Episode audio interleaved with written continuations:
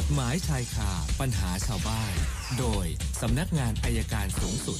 วันนี้เรื่องคดีช่อโกงนะคะสัญญาณจากผู้ตรวจการอัยการสำนักงานอัยการสูงสุดอาจารย์ปรเมศวร์อินทรชุมนุมมาแล้วค่ะสวัสดีค่ะอาจารย์สวัสดีครับคุณสุนันท์ครับเชิญค่ะเออมีชาวบ้านก็มาหาหรือผมอยู่เรื่องนึงเขาฟ้องคดีกันนะครับคือฟ้องคดีกันว่าถูกช่อโกงไปเนี่ยสิบเอ็ดล้านนะครับแต่ปรากฏว่าแพ้คดีแพ้คดีผมก็ไปดูเอ๊ะทำไมถึงแพ้ก็ปรากฏว่าไอ้การสืบพยานของฝ่ายโจทย์เนี่ยไม่ดีพอนะครับไม่ดีพอคืออะไรครับข้อเท็จจริงได้ความว่าผู้ต้องหาเนี่ยตัวจำเลยเนี่ยมาหลอกผู้เสียหายเนี่ยมาหลอกโดยเริ่มต้นว่ามีความรู้จักกันแล้วก็ต่อมาก็แต่งงานปีห้าสี่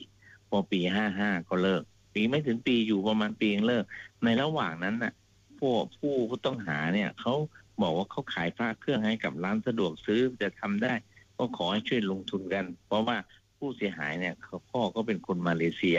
มีตังค์หน่อยนะครับโอนไปโอนมาเนี่ยสิบเอ็ดล้านนะครับแล้วพอจดทะเบียนหย่าปั๊บก็ทำเฉยเลยไม่รู้ไม่ชี้นะครับแต่ปรากฏว่าไอ้ไอ้พระเครื่องที่ว่าจะทำเนี่ยเขาก็ไม่ได้ไปทำอะไรสัญญาอะไรกับกับกับร้านสะดวกซื้อแต่นี้เวลาสืบพยานเนี่ยมันเป็นอย่างนี้ครับฝ่ายโจทย์เนี่ยไม่ได้สืบไม่เห็นว่ากระบวนการหลอกลวงเนี่ยหลอกลวงยังไงหรือทำไมถึงต้องเชื่อเขาแต่ผมเล่าให้คุณสุนันท์ฟังเนี่ยหรือท่านฟังฟังก็จะเข้าใจว่าเขามาหลอกโดยเข้ามาจดทะเบียนสมรสมาตีมีความสัมพันธ์ได้เป็นคู่สมรสจนกระทั่งเกาะแกะเกาะแกะเงินไปหมดทีนี้ผมบอกว่าเวลาสืบพยานทำไมไม่ไปสืบประวัติเขาก่อนว่าก่อนหน้าเนี่ยเขาเคยทำแบบนี้ไหมเคยจดทะเบียนอย่างนี้ไหมหรือหลังจากที่เลิกจากเราไปแล้วเนี่ยไปจดทะเบียนกับใครอีกไหมอันนี้ครับคือการสืบพยานเนี่ยเราการดำเนินคดีช่อโกงเนี่ยประเด็นแรกเลยเราจะต้องทำให้เห็นว่าทำไมเราถึงเชื่อเขาแต่แต่นี้เขาก็พยายามฝ่ายฝ่ายผู้ต้องหาพยายามสู้ว่าก็เป็นผัวเมียกันเงินหยิบไปหยิบมามันก็ไม่น่าจะใช่อันนี้อันที่หนึ่งอันและอันที่สองฝ่ายโจทย์ไม่ได้แสดงเอกสารการโอนเงินนะครับเขาก็โอนจากเงินของฝ่ายผู้หญิงเนี่ยครอบครัวผู้หญิงไปให้ฝ่ายผู้ชายผ่านบัญชีแต่ศาลยกฟ้องยกฟ้องเพราะอะไรครับยกฟ้องเพราะว่าไม่มีหลักฐานการโอนเงินซึ่งหลักฐานการโอนเงินที่จริงมันไม่ยากเลยมันใช้แค่สเตทเมนต์ของฝ่ายผู้เสียหายกับฝ่ายผู้ต้องหามาประกบกันมันก็จะเห็น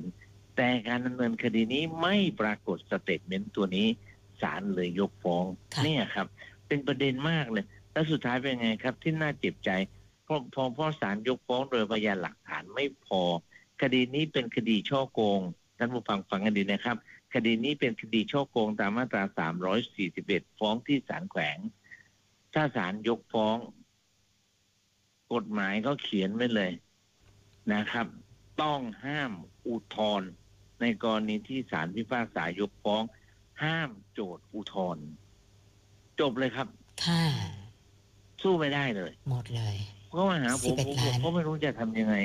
คือบางทีก็ยอมรับนะครับผมก็เข้าใจนะบางทีประชาชนก็มาหาผมชาวบ้านแล้วขึ้นไปหาที่ทำงานเขาคิดว่าผมช่วยได้ทุกเรื่องเรียนตรงๆว่าบางทีช่วยไม่ได้ทุกเรื่องแต่ว่าถ้าคุยกันตั้งแต่ต้นเราจะพอจะบอกแนวทางว่าทำอย่างนี้นะทำอย่างนี้นะผมต้องบอกว่าเนี่ยเหตุผลหนึ่งที่ผมต้องมาตอบคำถามทั้งสพเนี่ยอยากให้ประชาชนเข้าใจว่าท่านมีอะไรท่านรีบถามก่อนควรจะทำยังไงควรจะทำยังไงหรือแม้แต่เมื่อวานนะก็มีเหมือนกันเมื่อวานไปประชุมที่เนติบัญญัติเสร็จก็มีคนถามอีกว่าเขาเนี่ยถูกรถชนท้ายและไปลงประจำวันไว้เรียบร้อยเรียบร้อยแล้วแล้วบอกว่าเดี๋ยวจะชดใช้ให้เหมือนที่คุณสุนันท์เคยถามนะครับพอลงจากโรงพักไปอีกสามสี่วันอยากได้ไปฟ้องเอาเอ๊ะมันเป็นอย่างนี้ผมเลยบอกว่าทีหลังนะถ้าเราเป็นผู้เสียหายนะเราอย่าเพิ่งยอมเซ็นในบันทึกประจำวันเพราะจริงๆแล้วเนี่ยการที่พนักงานสอบสวนจะทำการเปรียบเทียบปรับผู้ขับขี่รถประมาทเป็นเหตุทรัพย์สินผู้อื่นเสียหายเนี่ยในถ้าผมจำไม่ผิดมาตราสามสิบแปดในวงเล็บที่สองหรือสามจำไม่ได้เขาบอกว่าต้องชดใช้ถ้าผู้เสียหายยินยอมให้เปรียบเทียบจึงจะเปรียบเทียบได้เพราะฉะนั้นอำนาจในการเปรียบเทียบปรับในกรณีที่เกิดความเสียหายขึ้นมันไม่ใช่อำนาจพนักงานสอบสวนโดยแท้พนักงานสอบสวนต้องถามก่อนว่าผู้เสียหายยินยอมไหม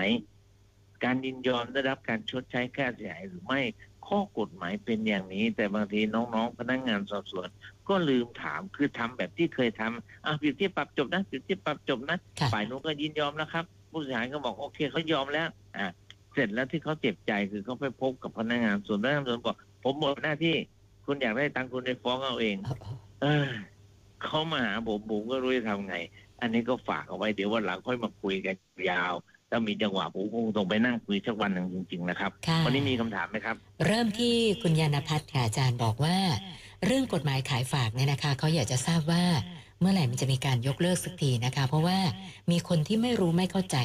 แล้วก็ถูกโกงจากกฎหมายขายฝากอยู่เรื่อยเลยอะค่ะมีพยายามจะเสนอเรื่องขายฝากแต่ว่าขายฝากก็ได้มีรับการแก้ไขไปแล้วเมื่อปีที่แล้วสมมติว่าคุณยานภัทรขายฝากที่ดินไว้กับผม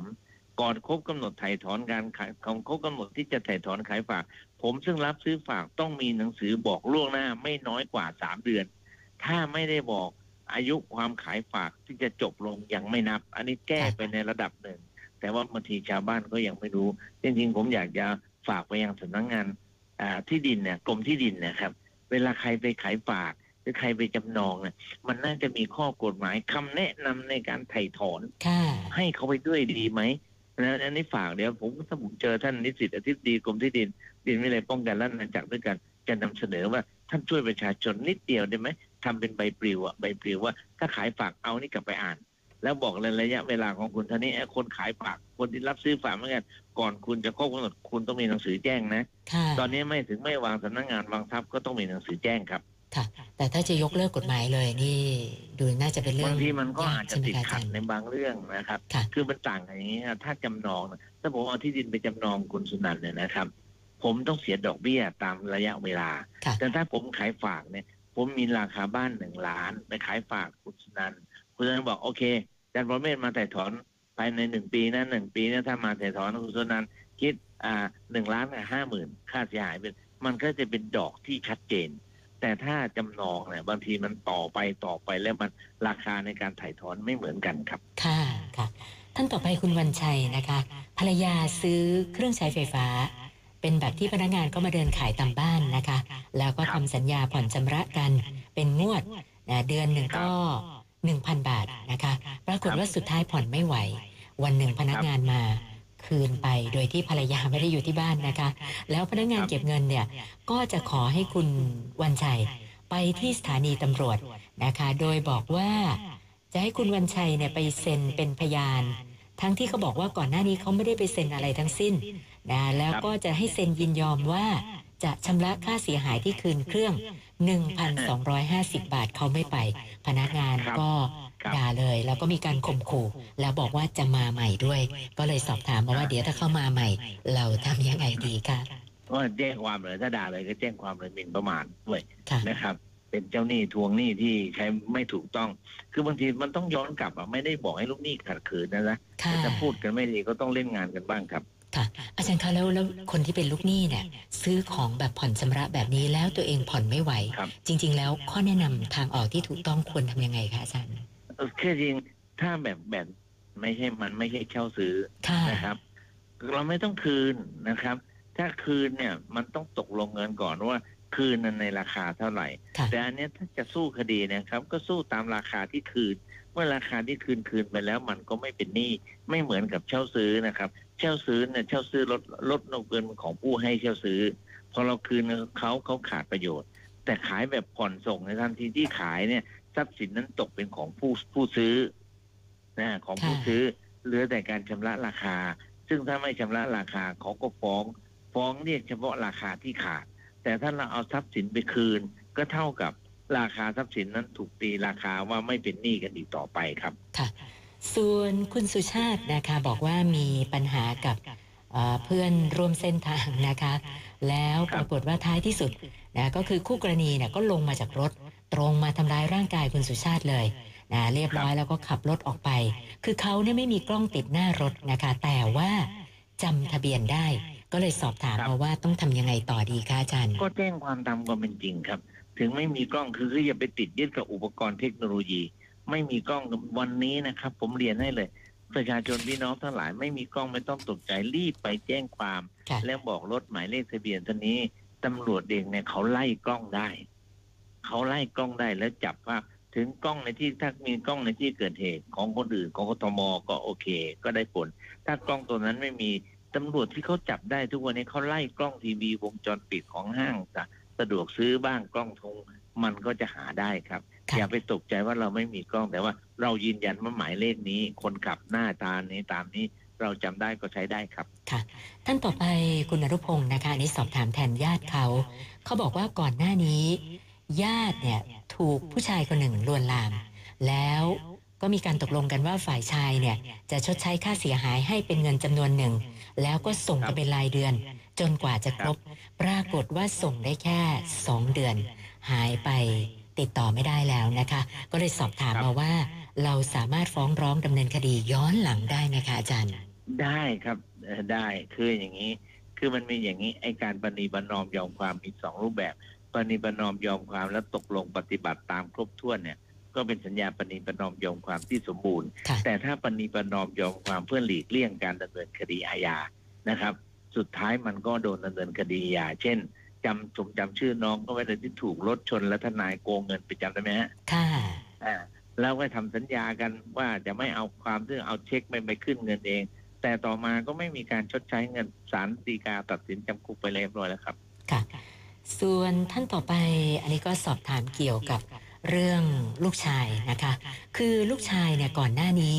เพิ่งจะได้รับการอภัยโทษโดนจับแล้วก็ถูกจำคุกในคดีรับของโจรปรากฏว่าออกจากเรือนจำมายังอยู่ในระหว่างคุมประพฤติอยู่เลยนะคะ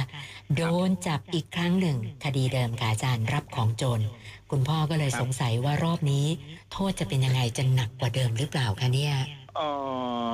รับของโจรอันใหม่เนี่ยเกิดก่อนหรือเกิดหลังถ้าเกิดก่อนก็ไม่เกี่ยวกันนะครับแต่ถ้าเกิดหลังเนี่ยอาจจะโดนหนักขึ้นเป็นการเพิ่มโทษครับอ๋อค่ะอันนี้หลังค่ะหลังเขาบอกว่าหลังจากที่ออกจากเรือนจำมาแล้วเขาก็เพิ่มโทษฐานไม่เข็ดหลาบอ๋อเพิ่มโทษครับค่ะส่วนท่านสุดท้ายคุณศิริยานะก่อนหน้านี้ทำงานบริษัทแล้วจะลาออกนะก็ทำตามกติกาทุกอย่างนะคะก็คือแจ้งลาออกล่วงหน้าหนึ่งเดือนเซ็นใบลาออกเรียบร้อยปรากฏว่าล่าสุดไปเช็คสถานะการทำงานที่สำนักงานประกันสังคมระบบแจ้งว่าเธอถูกไล่ออกก็เลยกลัวจะมีผลกับบริษัทใหม่นะคะนะก็สอบถามมาว่าทำไมเป็นอย่างนั้นแล้วจะต้องดำเนินการยังไงดีคะอาจารย์ก็ไปขอดูที่ประกันสังคมแล้วใช่ไหมครับถ้าเขายืนยันถูกไล่ออกเลยนะเราก็ไปแจ้งความว่าบริษัทนี้แจ้งข้อความอันเป็นเท็จต่อเจ้าพนักงานเป็นเหตุให้เราเสียหายอ๋อ